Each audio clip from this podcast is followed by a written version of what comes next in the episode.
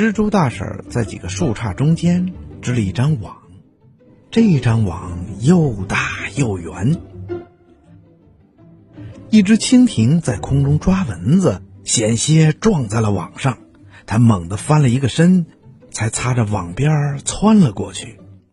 蜻蜓吓得心里砰砰直跳，忍不住骂了一声：“嘿，该死的，跑到这儿来捣鬼，差点当了他的点心。”蜘蛛大婶心里正有气，搭着腔说：“哟，这是谁呀？说话这么不干不净的，各有各的办法嘛，怎么叫捣鬼啊？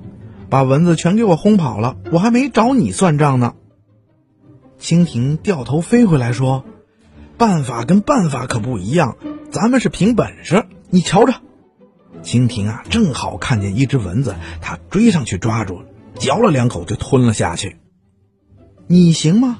咱们这是正大光明的，谁像你呀？偷偷摸摸的，就会设圈套，搞阴谋诡计，骗人家上当。”这一大串话呀，把蜘蛛大婶气得直翻白眼儿，好半天，她才说出一句话来：“哼，当心别撞在我手里。”蜻蜓说：“灰妖精丑老太婆，我现在就撞在你手里了，你看离你多近呢？你飞起来吗？哎，可惜你不会，你还是老老实实趴在网上生气吧，还得小心点哦，别掉下去，离地面这么高，要是掉下去了，准把你那个大肚子摔破的。”蜘蛛大婶给气了个半死，她觉得呀，今天简直是倒霉透了。还有更倒霉的事儿呢，夜里啊，刮了一阵大风，把她的大圆网彻底给毁掉了，把她也刮到了草地上去了。她只好爬到了另一棵树上，重新织起网来。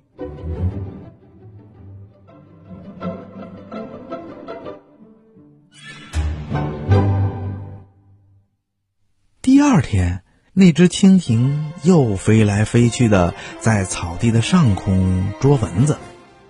它有意的离昨天那棵树远了一点，可是它到底还是撞在一张网上了，那正是蜘蛛大婶的新网。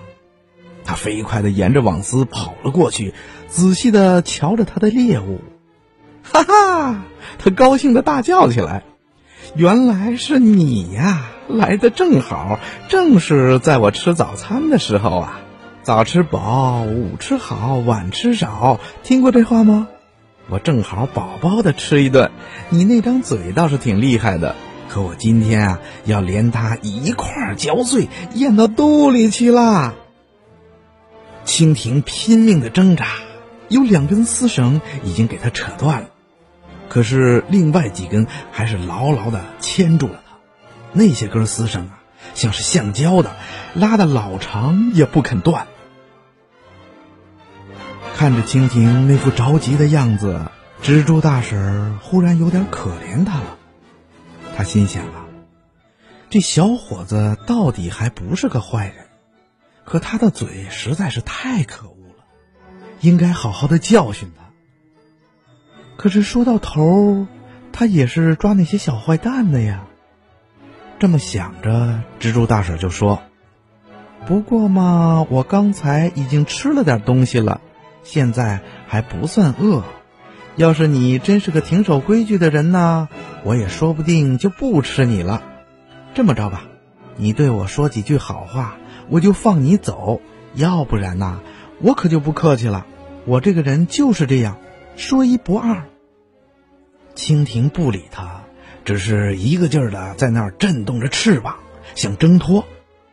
蜘蛛大婶又说了：“其实呢，我也不想听你说什么好听的，你只要说你昨天跟我说的那些话是不对的，以后不那么没礼貌，这也就够了。”蜻蜓只是生气的瞪着大眼睛，使劲的挣扎。蜘蛛大婶原先还当是她一开恩，蜻蜓准会求饶，事情呢也就圆满结束了。谁知道他是这么一个犟小子，蜘蛛大婶啊有些下不来台了，可是他是说一不二的嘛。哼，好吧，蜘蛛大婶恨恨地说，你就往死里闹腾吧，等会儿你自己缠牢了，我就把你吃下去。果然像他说的那样，蜻蜓不但没有离开那几条黏糊糊的丝绳，反倒把自己的手脚也捆住了。但是他还是用尽了全身的力气翻滚，连一秒钟也不肯停。蜘蛛大婶真的等起来，好像是等得无聊了，他就转过身去跟趴在树干上的一个知了说话。昨天夜里的那场大风可真够大的啊。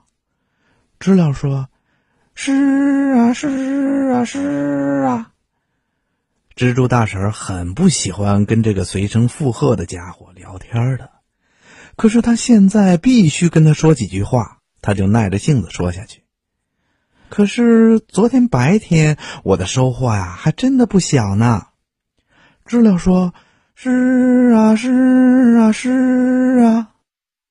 蜘蛛大婶接着说，昨天上午我抓住的那只大苍蝇啊，简直傻透了。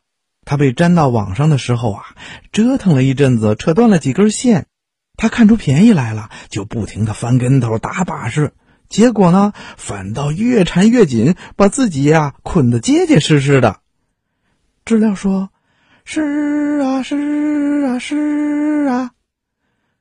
蜻蜓听见这话，一边挣扎一边生气地想，是个鬼呀，他这是骂我大苍蝇呢。蜘蛛大婶继续地说着，可是下午粘住的那只蜜蜂啊，就机灵多了。它刚落到网上的时候也挣扎了一气，扯断了两根线，可它接下来就一动不动了。歇了好一会儿，它又使劲的来了那么几下子，又扯断了几根线，就这么三歇两歇的，到底给它逃跑了。你说这有多可气啊？蜻蜓心里一动，它暗想，真的，我是太着急了，反倒把事情弄坏了。我也该学学那只聪明的蜜蜂。蜻蜓冷静下来，一动不动地歇了一阵子以后，使足了力气扑棱起来，好几根丝绳给它扯断了。然后它又一动不动地休息，然后又使劲地扑棱起来。过了好一会儿，蜘蛛大婶忽然转过身去，大声地叫起来，哎呦，他跑了！你看呢，我光顾着跟你说话了。糟糕，这回早餐没了，网还给他弄了一个大窟窿。